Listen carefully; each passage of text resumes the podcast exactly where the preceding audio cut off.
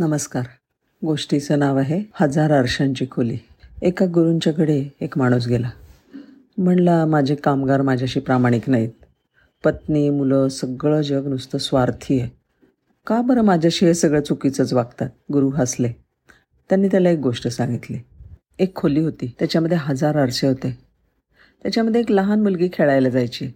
ती हसली की त्या हसायच्या टाळ्या वाजवल्या की टाळ्या वाजवायची. त्यामुळे तिला ती जागा अगदी सर्वो सर्वोत्तम वा वाटायची. त्याच खोलीमध्ये एकदा एक अतिशय त्रासलेला रागिष्ट माणूस गेला. तर त्याला सगळे त्याच्या आजूबाजूचे चिडलेले नाराज अस्वस्थ चेहरे दिसायला लागले.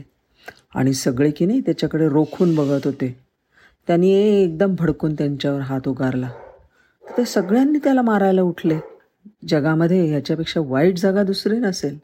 हे जग म्हणजे अशीच हजारो आरशांची खोली आहे. आपण जसं असू ना तसंच त्या आरशातनं दिसतं.